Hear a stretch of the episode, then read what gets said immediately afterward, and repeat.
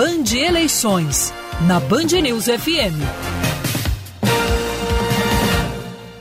Olá, muito boa noite a todos. Vamos então à nossa última entrevista com os pré-candidatos ao Palácio Guanabara. A gente lembra que a principal característica dessa entrevista é que ela é completamente sem edição. A ideia é que o eleitor possa avaliar, entre outras coisas, a capacidade de os candidatos serem objetivos nas suas respostas. Todos eles estão tendo oito minutos para responder as perguntas, então, é, quanto maior o poder de síntese, mais assuntos a gente consegue uh, abordar aqui hoje.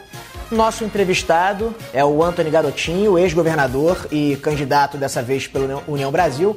Tudo jóia, Garotinho? Boa noite, Fernando. Boa noite a todos os telespectadores da Band. É um prazer falar com o povo do Rio. Quero lembrar que o cronômetro começa a rodar assim que o senhor iniciar a sua primeira resposta.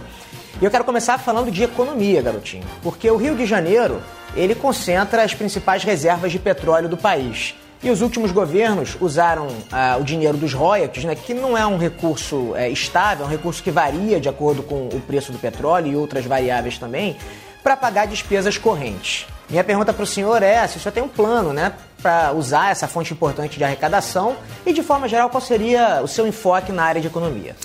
Olha, eu quero dizer a você que eu vou trabalhar na geração de empregos. Esse será o ponto principal do meu governo. Nós temos várias linhas de atuação, mas eu vou destacar duas.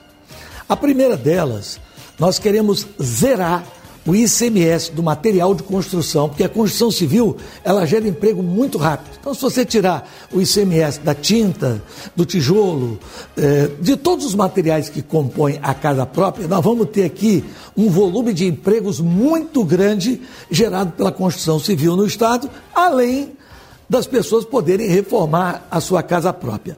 E o segundo, eu vou de novo, como fiz quando fui governador, tirar o ICMS de toda a cadeia do setor naval para poder reabrir os estaleiros, como eu fiz em Angra, São Gonçalo, Niterói, no Rio, que geramos 35 mil empregos diretos e outros 35 mil empregos indiretos. Tem muitos outros planos, mas pelo tempo eu vou focar nesses dois.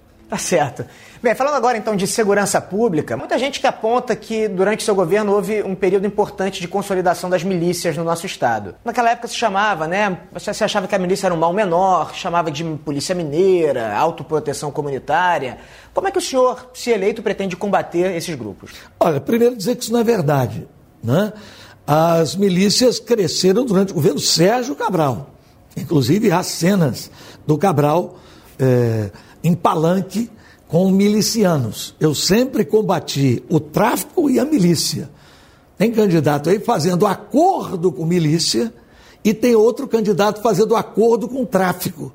O meu acordo é com a população, nem milícia, nem tráfico. Falando agora sobre transportes, candidato, se eleito, o senhor pretende concluir a obra da estação da Gávea do metrô e o senhor tem planos de expandir a linha 4? Olha, antes de falar nisso, eu quero falar do drama do povo do Rio de Janeiro chama-se Supervia, esta vergonha. Nós vamos fazer a revogação da concessão da Supervia e vamos é, fazer com que, durante um período curto, o Estado opere os trens até fazer uma nova licitação para uma empresa investir em trens, estação, porque a Supervia já passou do limite. A forma como ela trata a população da Baixada, da Zona Norte e da Zona Oeste é humilhante. Quanto ao metrô, desculpe, com toda sinceridade, eu tenho outras prioridades. Minha prioridade, o metrô de São Gonçalo, pegando Itaboraí, São Gonçalo e Niterói. E o metrô que sai pela Pavuna, São João de Meriti e corta toda a Baixada Fluminense. Não que outras áreas não mereçam merecem. Mas eu acho que essas áreas têm mais população, gente mais sofrida com os ônibus do que o restante da população. Candidato, agora falando sobre infraestrutura, em fevereiro eu tive em Petrópolis para cobrir a tragédia das chuvas. E eu vi muitas casas, milhares, construídas em encostas e também é, nos leitos de rios. Como é que o senhor pretende, se eleito, evitar que novas tragédias, como a que aconteceu esse ano e que aconteceu já em outros anos também, se repitam? No meu governo e no governo da Rosinha, nós construímos 28 mil casas populares com recursos próprios. Eu pergunto, Quantas casas foram construídas nos últimos anos no Rio de Janeiro? Até para construir as casas do deslizamento e da enchente foi uma dificuldade. E era verba federal. Na verdade, existia um plano chamado Plano de é, Prevenção contra Enchentes no estado do Rio de Janeiro, que está pronto para ser aplicado na região serrana desde o início do primeiro governo Cabral. Nós pagamos as universidades, o plano ficou pronto e ninguém fez mais nada. Nós vamos implementar esse plano.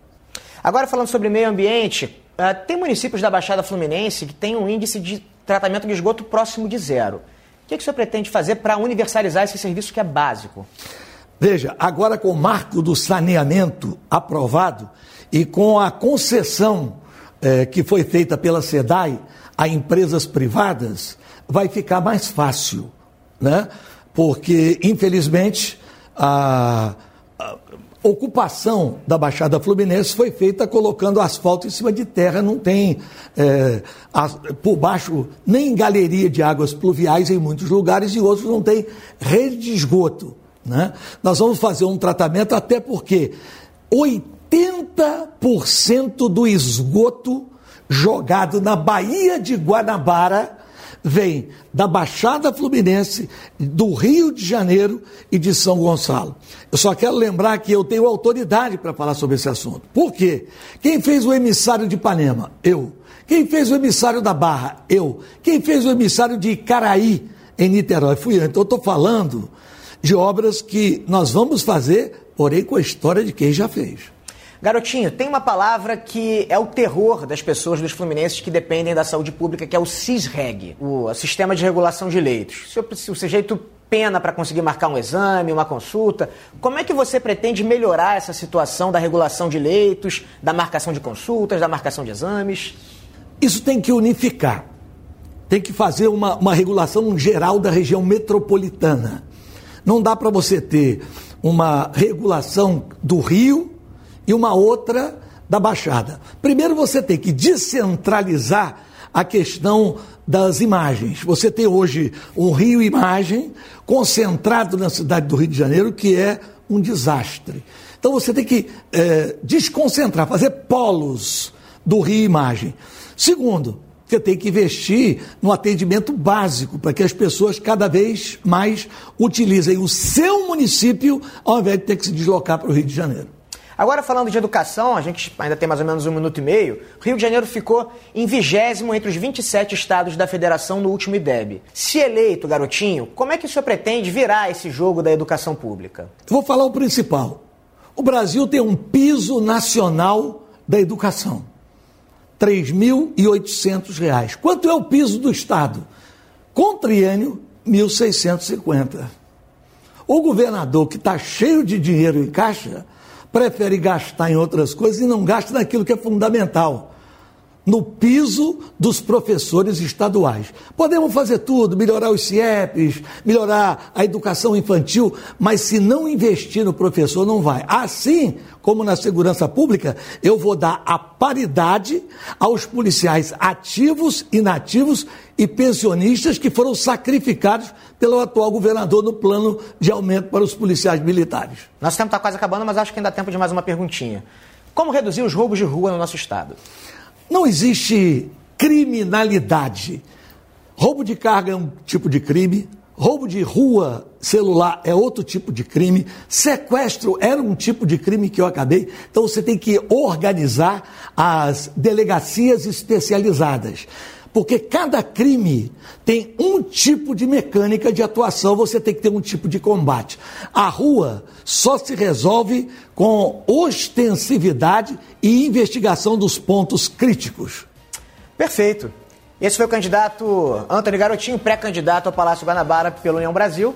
Obrigado, Garotinho. Obrigado a você, obrigado a todo o povo do Rio de Janeiro e até as urnas, se Deus quiser.